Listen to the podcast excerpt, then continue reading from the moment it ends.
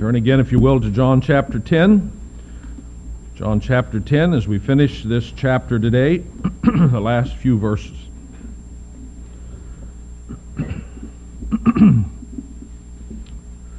last Sunday evening, if you were here for our study of the Psalm, the last verse of Psalm 138 is a great, wonderful promise. It says in part, The Lord will fulfill his purpose for me. Isn't that a great promise? The Lord will fulfill his purpose for me. I think in our text today, we see that being worked out in the life of Jesus. Here we have God keeping this promise and perfectly, mysteriously fulfilling his purposes in the life of the Lord Jesus, his Son. We study these verses and try to understand what God is doing in his Son Jesus, I think that we also find a reason to trust him more for what he's doing in us. For God's purpose that he's fulfilling in Jesus is ultimately to save us. So here we find Jesus not just working out God's purposes, but also then giving us an example by his life of how God works in his children. Let me read this, these texts. It's hung right on the end of Jesus' discussion about he being in the Father and the Father being in him. His discussion of who he was, the Messiah, the Son of God. And then we find kind of what happens immediately afterwards, picking up with verse uh, 39. Again, they, that is the leaders of Israel, tried to seize him, but he escaped their grasp. Then Jesus went back across the Jordan to the place where John had been baptizing in the early days. Here he stayed, and many people came to him. They said, Though John never performed a miraculous sign, all that John said about this man was true. And in that place, many believed in Jesus. This is a uh, strange little text. It's kind of a little transition paragraph between this great chapter 10 and, and, and what's going to happen in chapter 11. 11. But, but what should we learn here?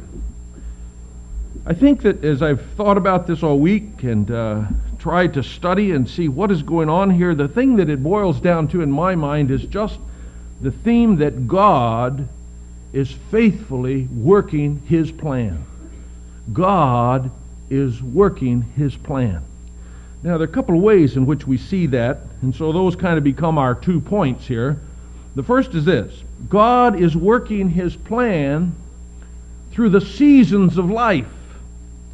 God is working his plan through the seasons of life. Sometimes God doesn't make sense. Did you ever notice that? Am I the only one that feels that way? Sometimes God just doesn't make sense. We, we think we know what he's doing, and then all of a sudden he does the opposite of what we would expect he would do. God sends some missionaries off at great personal cost and sacrifice and cost to the church off to the ends of the earth somewhere to do some work. And before they can hardly get started, there's political turmoil and they get run out of the country. What's going on here? How can that happen? God's plan seems to be thwarted. It doesn't make sense. And so here, in regard to Jesus' life, what is God doing here? Early in the ministry of Jesus, it seemed that he came and presented himself as the great Messiah, and you would think that the people who were looking for a Messiah would just flock around him and say, Yes, this is the one.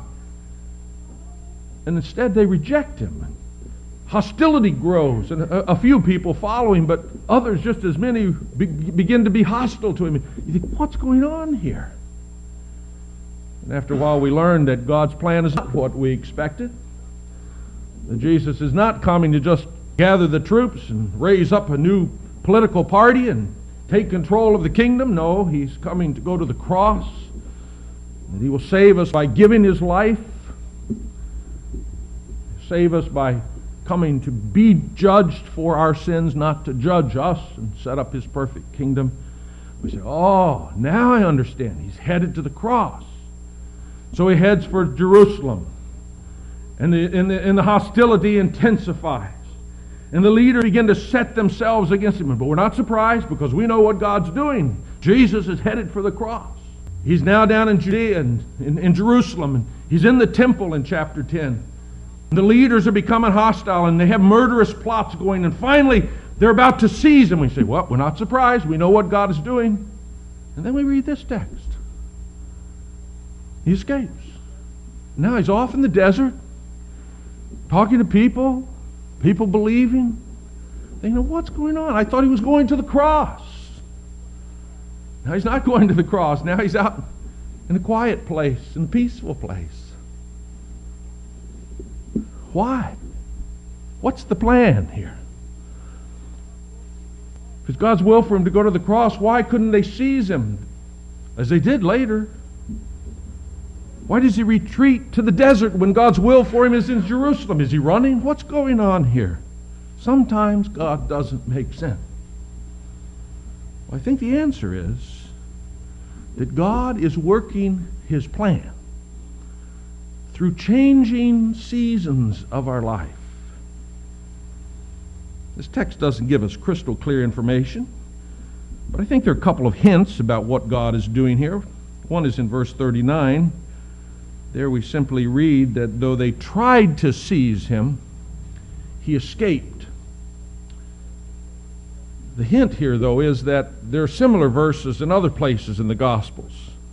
And in other places, we're given the reason that he escaped, the reason that they could not seize him. Because in so many place, other places it says, because his time was not yet come. His time was not yet come. Whether this passage says it in so many words or not, that clearly is the truth. God has a plan. God has a schedule. God has an agenda. And God's plan is the controlling factor in what everyone does, in the way Jesus works out the salvation that he's come to bring. God is working his plan. May surprise us, but God is working his schedule. And Jesus' time had not yet come. I thought about this this week as I installed in my computer a, a new scheduling program to help me keep track of things. And, and uh, it has all these fancy bells and whistles, and you can keep not just my schedule, keep the church schedule, and keep Jane's schedule, keep lots of schedules in there, and they all come up, and yet behind the scenes, they're not all the same. Behind the scenes, there's a little priority system. You assign priorities to things, and if this appointment has a priority one and some other appointment has a priority three, the priority one overrules all schedules, all agendas are not equally important, you see. And that's how life is.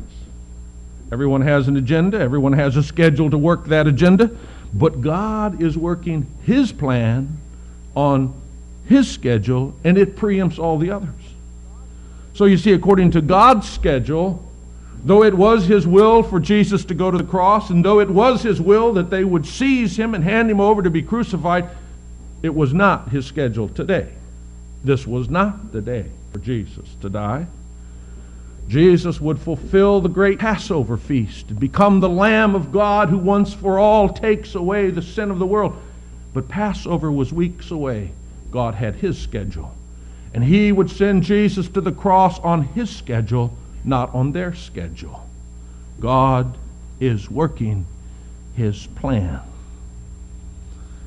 The other hint of a reason for this strange excursion that we have at the end of this chapter, I think, is found in verse 40, where we read Jesus went back across the Jordan to the place where John had been baptizing in the early days. See, it doesn't just say that they didn't seize him because it wasn't time yet. His time had not yet come, and so he went out to a quiet place and he enjoyed a little reprieve before he had to face the hostility again. That doesn't what, isn't what it says. It says he went to a very specific place, the place where John had been baptizing in the early days. That's a familiar place to Jesus, remember. This is the place where Jesus was baptized. This is the, uh, the place where Jesus' ministry began. This is the place where the Spirit descended upon him in the form of a dove. This is the place where he heard the voice from heaven saying, This is my beloved Son, in whom I'm pleased. It's from this place that the Spirit led him even further out into the desert to be tempted and tried as he, as he faced down Satan in all of his power. Well, this is a place rich with meaning that Jesus goes. A place to remember his original purpose. A place to recall the Father's mandate. In coming back here, we see that Jesus has completed a full cycle. He's, he's completed this ministry that God gave him, this ministry of signs and wonders, of presenting himself to Israel. He, he's gone from the, from the, the Jordan and from the, the, the baptism all the way back to arrive there again. There's a certain closure in Jesus' earthly ministry here before he goes to the cross. In a matter of days, his ministry will change. Prepare his disciples for the cross and what lies ahead. He'll be tried and crucified, will rise again. It's all going to change, but this is the closure of his earthly ministry. God knows what he's doing. He worked out his plan. He brought this phase to a close. The book of Ecclesiastes records the familiar words to everything there is a season, a time for every purpose under heaven, and then it lists all the different times. That was true in the life of Jesus. There was a time to press forward. There was a time for retreat. There was a time for the busyness and, and bustle of the city and a time for the quiet of the desert. There was a time to go to Jerusalem. There was a time to go far from Jerusalem. There was a time to preach, and there was a time to be quiet. There was a time to suffer, and there was a time to heal. There was a time for living, and there was a time for dying. And in all of those seasons of Jesus' life, God is working out His perfect will according to His plan, His schedule. Folks, God's ways often don't make sense to us about our own lives. But the same principle is true in us, God's children, as was true in Jesus, the Son. God is working his plan through the seasons of life. We sometimes get confused about this. We forget that there are seasons and scenes and changing circumstances. We, we, we begin to think that God's will for us is to live a life of quiet and tranquility with no problems. And so we find the nicest, quietest situation and we just live. And then if anything goes wrong, we say, oh, what happened? God must have abandoned me. No, no. Jesus' life was not constant tranquility. He had suffered before. He'll suffer again. And in a similar way, God told us to expect to suffer, to expect hard times. For to you it is given on behalf of Christ, we read in the scripture, not only to believe in him, but to suffer for his name. So we say, oh, some of us, then God's will is that I should have a tough and rigorous and suffering and struggling life. So then, if God grants us a time of peace and tranquility, we say, oh, I must be out of God's will. I'm out of the battle. No. God led Jesus out into the desert. And there are plenty of people to reach in Jerusalem. He led him out into the desert. Time of peace, faithful labor. Not just to be tempted, but to be quiet and refreshed. And see, God leads us that way. Sometimes back to old places where we met the Lord, where our vision for our life, where our faith is renewed. Sometimes to quiet places where we can think more deeply than we normally think in the midst of the crowd, where we can commune with the Lord. And then sometimes back into the thick of the battle where He may call us to lay down our lives. But you see, in all of these things, God's will is being worked out perfectly.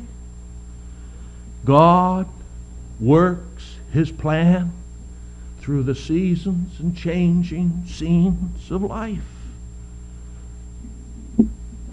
Oh, there's such encouragements in God's Word about that. The one we read at the beginning, the Lord will fulfill his purpose for me. Your love, O Lord, endures forever. Don't abandon the work of your hands. Or, so, or Jeremiah 29 11, a promise written to God's people in the darkest hour of Old Testament history. And there God wrote, For I know the plans I have for you, declares the Lord. Plans to prosper you, not to harm you, to give you hope and a future. Or, or the great New Testament promise, and we know that in all things God works for the good of those who love Him, who have been called according to His purpose. What are all those verses saying? God faithfully works his plan through all the seasons and circumstances of our lives. We sing a song that says that same thing beautifully. In shady green pastures, so rich and so sweet, God leads his dear children along. Where the water's cool flow bathes the weary one's feet, God leads his dear children along. Sometimes on the mount where the sun shines so bright. Sometimes in the valley, the darkness of night. God leads his dear children along. Some through the water, some through the flood, some through the fire, but all through the blood. Some through great sorrow. But God gives a song in the night season and all the day long. God is working his plan. It's true of Jesus, true of us, and all the changing seasons of life. There's another sense in which God is working his plan here, though, that we need to see. A second point.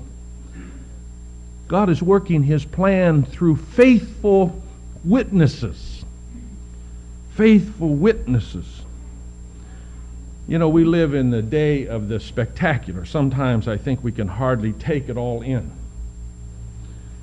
Only a few weeks ago, we had the Olympic Games grabbing people's attention with all the hype and the hoopla that the games have become, especially when they come to America. Before we could quite get back to normal, this week we've had the Republican convention with its carefully choreographed, made for television uh, spectacle. And if you haven't had enough yet, the Democratic Convention is coming with its predictable fanfare. We love the spectacular. And we Christians have learned the same ways, haven't we? We too love the spectacular. Think of the church 50 years ago, 100 years ago, and think of the church now, and you'll see it. We don't have congregational worship anymore. We have celebration extravaganzas that would make professional entertainers jealous. Who cares about a church of 100 or 200 like this? We're into mega churches with thousands, ten thousands of people. We don't go witnessing anymore. We have media blitzes to reach a billion people at a time. We love the spectacular. Oh, and forget about the laborious task of preaching and teaching and listening to such things. Now we have multimedia presentations and drama groups and video seminars and attention grabbing programs designed to scratch every felt need of the high expectation baby boomers that are running things these days. You see, we, just like the culture we live in, we love the spectacular. But here I think in this little text, the Lord would caution us that God is not just working in the spectacular, but God works his plan through faithful witnesses, as simple and straightforward as that may be, who may or may not be very spectacular. Remember where we were last week in our study? Jesus was making a point of the evidence concerning who he was. And he said, in effect, look, forget about what I say. Just look at the miracles. Do they not have the Father's fingerprints all over them, over them? If the things I do are the things the Father is doing, you've got to believe. Look at the evidence. So we were challenged to look at the remarkable evidence, the signs and wonders, the miraculous things that Jesus did. But given our love for the spectacular, we might get the wrong idea. It might be argued, in fact, it has been argued, that if we're not seeing signs and wonders, then, well, God must not be working anymore. We must have missed out somewhere. Our Christianity must be deficient if we don't see the same spectacular things that Jesus did. After all, didn't Jesus promise that his disciples would do greater things even than he did? So, where is that spectacular display of power and glory? Where are the people being healed and the, and the demon possessed being delivered and the, and the dead being raised? Where is that? Well, is God not working anymore? Well, wait a minute. Hold on.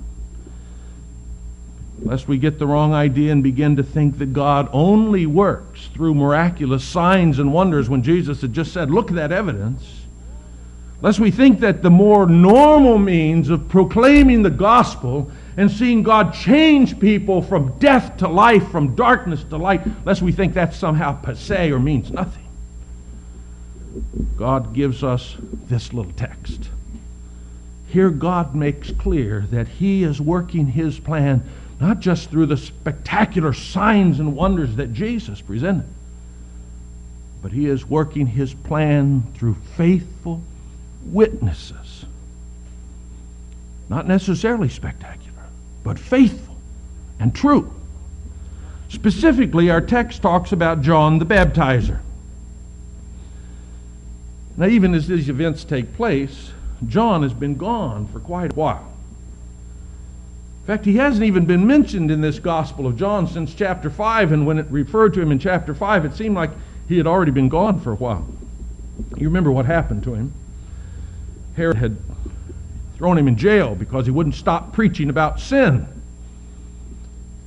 specifically Herod's sin. so there he sat in jail, and though Herod kind of liked to listen to him, but he was kind of a troublesome thorn in Herod's side. And then goaded on by a sensuous woman to satisfy his own lust somewhat on a whim, Herod had John's head cut off brought to him at a platter at a party. All that was a long time ago. As these things are happening, it may have been as much as two years ago. John the Baptizer was old news. Except back in the area where he had preached and baptized, there he was not forgotten. They still remember John. He never did a miracle there. He never held any position of power. He never ran po- for political office. He was never even a leader in the synagogue. He never ran a big ministry. John only did one thing out there in that rural area. He bore witness to the coming of Jesus. He said, Get ready. The Messiah's coming. The kingdom's about to appear. Get ready. Turn around. Repent. The kingdom's coming. And when Jesus appeared, he said, There he is. That's him. The Lamb of God. He bore witness to Jesus. That's all he did. When you think about John, what did he ever do? Never built an organization? Never, never, never built a great institution? Never raised a lot of money? Never held a high office? He just was a witness, a voice out in the wilderness, telling what he knew about Jesus. Great New Testament scholar D.A. Carson writes John's greatness consists in the faithfulness, clarity, and veracity of his witness to Jesus. That's all. And now he's gone. He's been gone for months, maybe years. And Jesus appears back in the area where John used to work. And what happens when Jesus comes?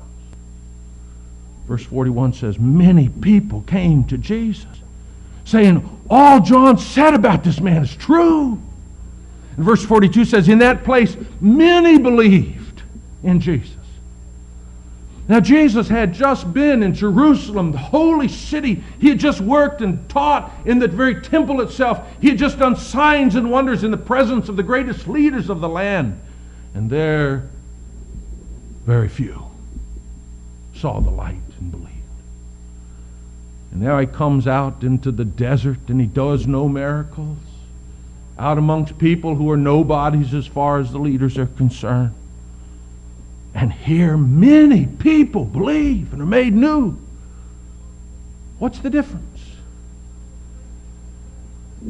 Why great success in the desert and nobody's listening in Jerusalem? Why? God had worked his plan through a faithful witness, John. That's all. John had witnessed faithfully, and their hearts were ready. They saw Jesus, and they believed. Not to John's glory, to Jesus' glory. Folks, you and I don't control whether we ever see miracles or not. In spite of all the Christian hype and spectacularism, it doesn't seem that God is pleased to do many signs and wonders these days.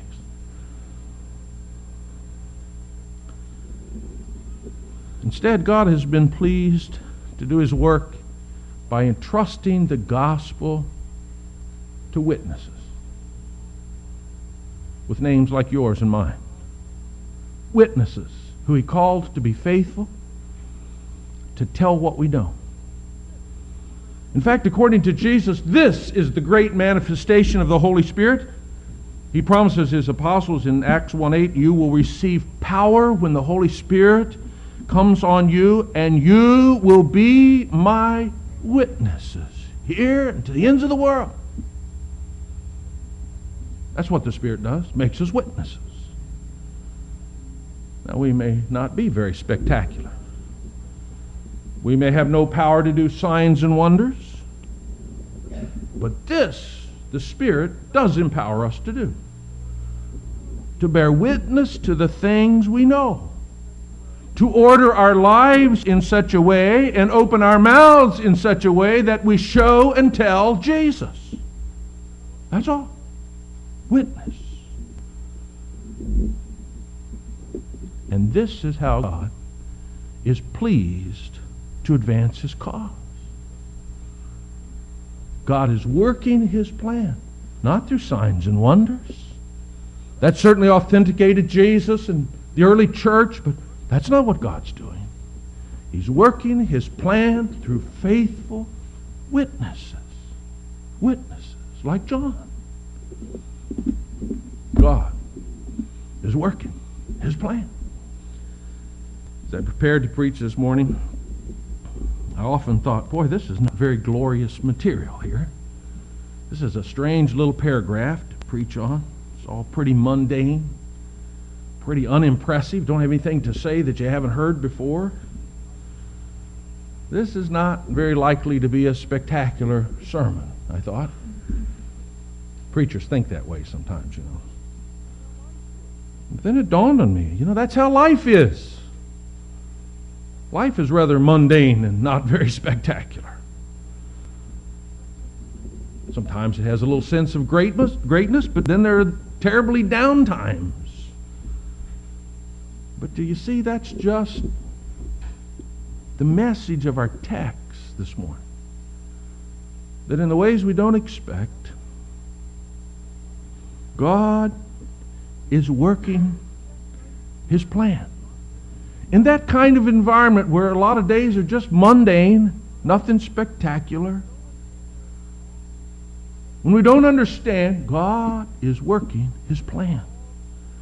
He's working His plan through all the seasons of our lives. When we understand, when we don't. When we're on fire, when we're burned out. When we're full of hope, when we're scared to death. When we're young, when we're old When we're in the thick of the battle, when we're in a quiet place, God works His plan. He works His plan. We can trust Him. It's true of Jesus. It's true of us.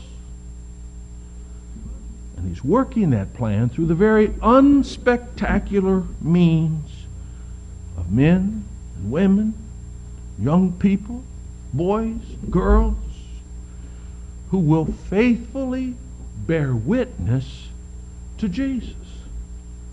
Doesn't require formal training. It doesn't require that you'll hold an office in the church. It doesn't require that you know all the answers. We can all show and tell what we know about Jesus. And that's how God is pleased to advance his cause. Doesn't seem very spectacular, but this is his plan for the ages.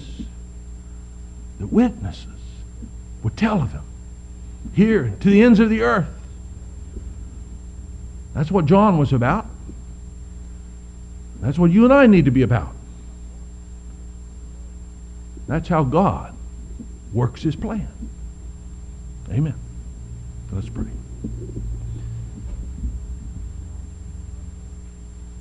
Thank you, Father, for the confidence that you're absolutely in control of every detail of life because we don't understand so much of the time what's going on.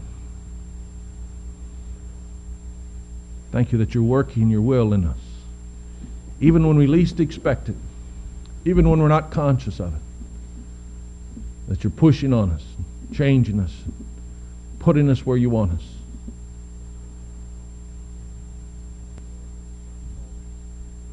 Thank you, Lord, that you've not called us to do things we can't do.